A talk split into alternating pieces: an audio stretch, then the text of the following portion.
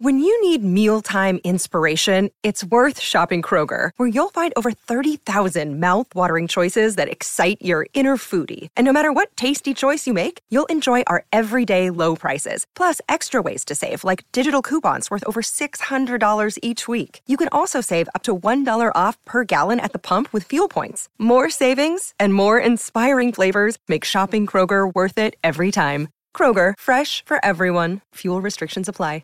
Another day is here, and you're ready for it. What to wear? Check. Breakfast, lunch, and dinner? Check.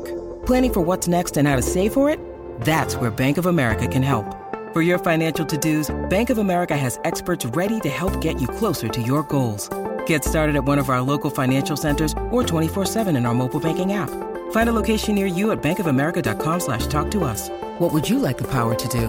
Mobile banking requires downloading the app and is only available for select devices. Message and data rates may apply. Bank of America NA, member FDIC. With threats to our nation waiting around every corner, adaptability is more important than ever. When conditions change without notice, quick strategic thinking is crucial. And with obstacles consistently impending, determination is essential in overcoming them. It's this willingness, decisiveness, and resilience that sets Marines apart. With our fighting spirit, we don't just fight battles, we win them. Marines are the constant our nation counts on to fight the unknown. And through adaptable problem solving, we do just that. Learn more at marines.com. Our kids have said to us since we moved to Minnesota, we are far more active than we've ever been anywhere else we've ever lived. Moving to Minnesota opened up a lot of doors for us. Just this overall sense of community, of values that, Minnesotans have. It's a real accepting, loving community, especially with two young kids. See why CNBC ranks Minnesota number 4 best state to live and work. A great place to work, an even better place to live. ExploreMinnesota.com/live. Ain't a damn thing pretty unless you're talking about the bridge and seaport. Even from the seats in the upper decks, you can see the seashore. Tailgate function with the carne asada. Just walk from the tribal building for the Padres. I'm on it. Yeah, because for the 619, we'll knock you down. Anything for the brown, put it on the town. Started back rocking the brown. Ever since we've been knocking them down. Baby said she want to go to the game. Taught her how to say Padre gang. What's up, everybody? Welcome to episode 261 of the Talking Friars podcast and YouTube show. I'm your host, Ben Fadden. The San Diego Padres, obviously their season is over. Lost to the Phillies in the NLCS. The World Series will start on Friday. Astros, Phillies. Probably rooting for the Phillies in that one.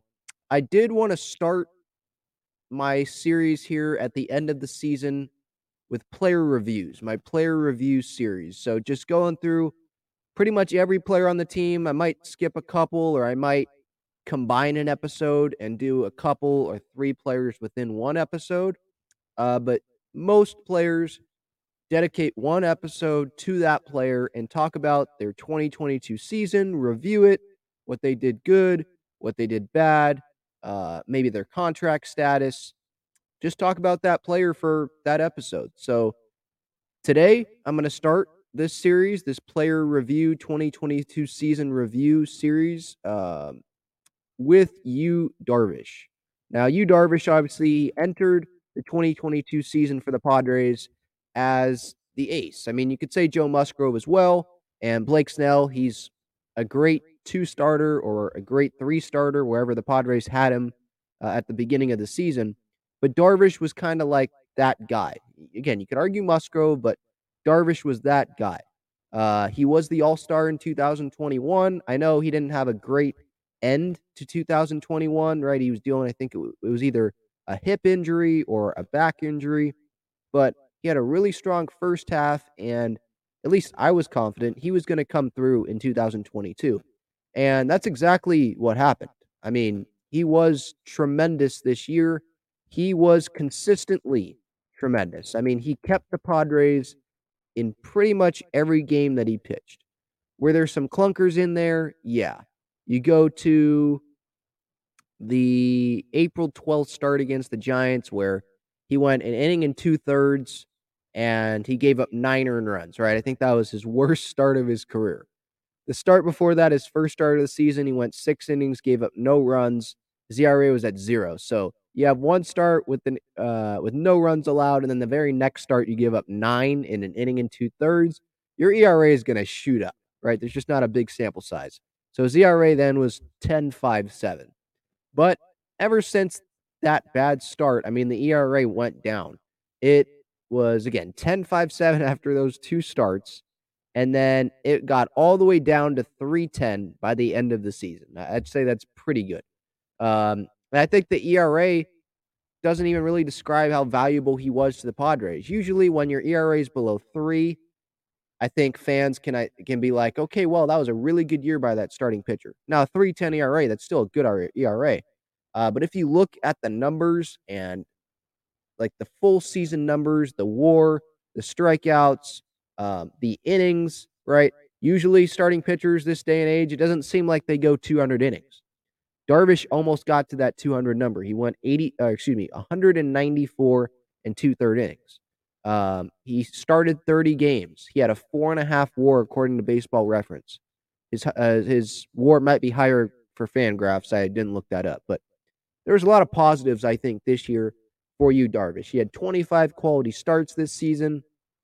At 36 years old, the Padres, according to, I think it was Baseball Trade Rumors, they had an article out, I think it was during the postseason in October, during that wild card series, that the Padres might be interested in seeing if Darvish wants to do an extension, and I'd be up for that. I mean, if he's going to pitch like this, I know he's 36 and he's going to be 37 next year, but it doesn't look like he's slowing down. Now, he did make some comments near, I think it was the end of the season, when the season was over, about how, you know, I'm at this age now where I could hang it up. I could just go retire. I don't think he said retirement like word for word. I don't think he said that word, but he did mention that. Like, he's at the age now where he could just go away. So I don't know if he wants an extension, but I think he likes being here with the Padres. Obviously, the Padres going to the NLCS this year. That proves to Darvish that, hey, they're in this to win it. You know, they get Darvish they get Hader before the trade deadline. They get Drury and Bell for this year. I know they're free agents now, but they went all in on this year. So they have a serious owner, obviously Juan Soto. They have a serious GM and AJ Preller, serious ownership. Fans are showing up all the time. Like, he's not going and playing for the Marlins or something, you know, no disrespect to the Marlins, but they don't bring in a bunch of fans, right? Skip Schumacher is probably not going to change that. Congratulations to him, former bench coach of the Padres. He is now the Marlins manager.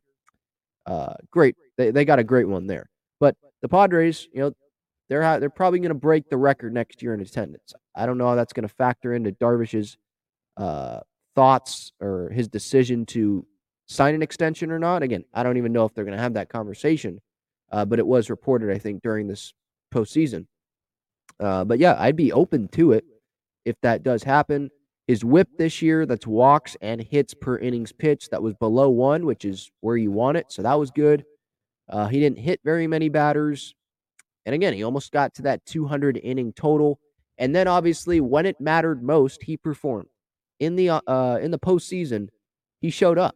I mean, start against the Mets in the wild card series. I mean, when your butt's on the line, right? It wasn't game 3 like Musgrove, but it was game 1, and you want to get off to that head start because, remember, with that Mets series, if the Padres lost, or excuse me, if they lost game 1, they didn't, but if they lost game 1, then they would have had DeGrom, they would have had Bassett pitch game 2, and they wouldn't have had to pitch DeGrom game 2.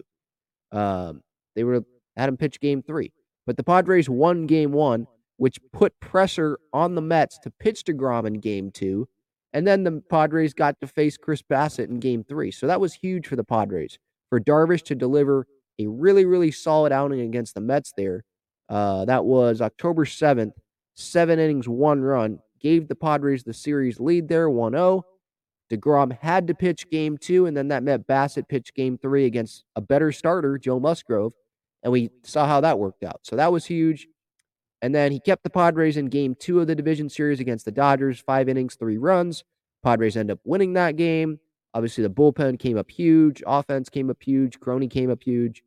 Manny had a couple RBIs in that game. NLCS game 1.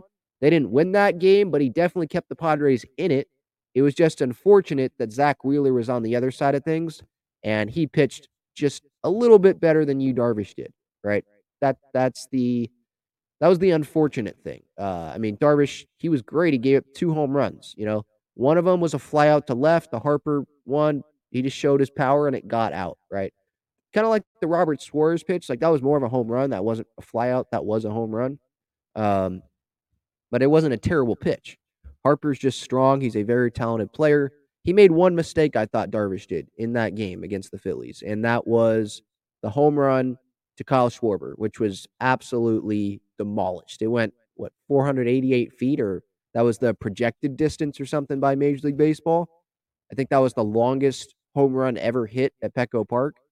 Smash that ball. I mean, you don't see guys hit a home run, at least in games, you don't see them hit it to the second deck in right field.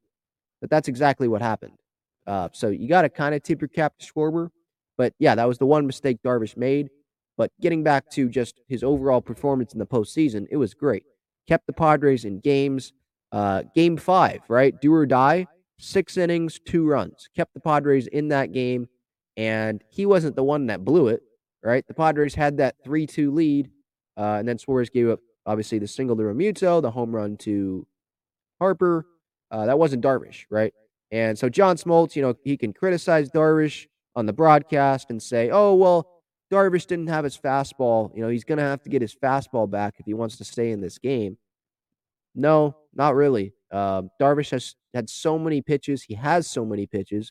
He didn't only need the fastball. He used his breaking pitches and was carving up some Phillies batters in that game. And he provided the Padres with the length, right? Get 6 innings out of him, and you go Suarez and Hader. And that's what they tried to do. I know Hader didn't pitch, but it was going to plan. And then the Phillies took the lead, and there was no bottom of the ninth to pitch Hader, you know.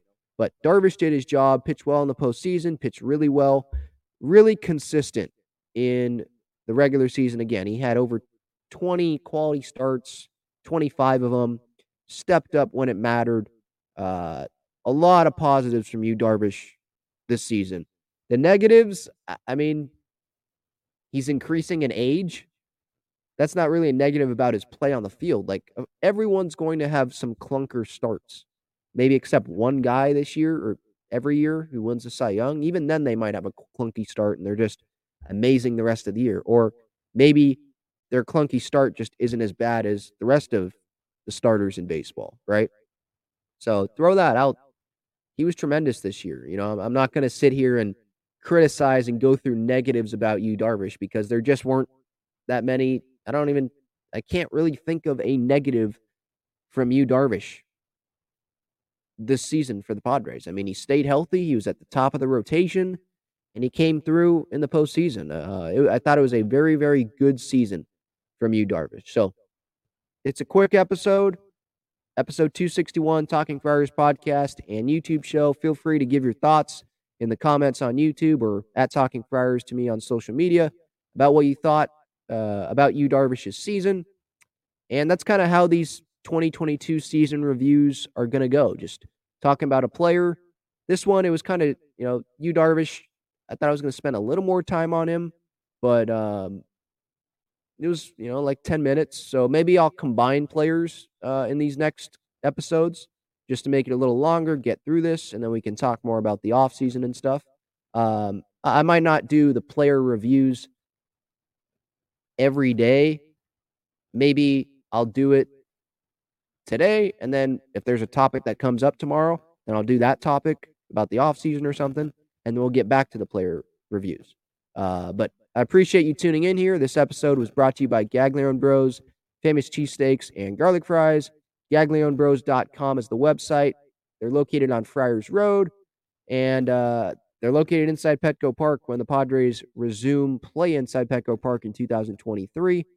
Also located inside Snapdragon Stadium for those San Diego State football games. They were there for the Wave. Wave got eliminated same day the Padres did, so it was not a great San Diego sports weekend, but we're looking forward to their next seasons, right? So Ben Fadden signing off here. Yu Darvish, proud of the year that he came through with.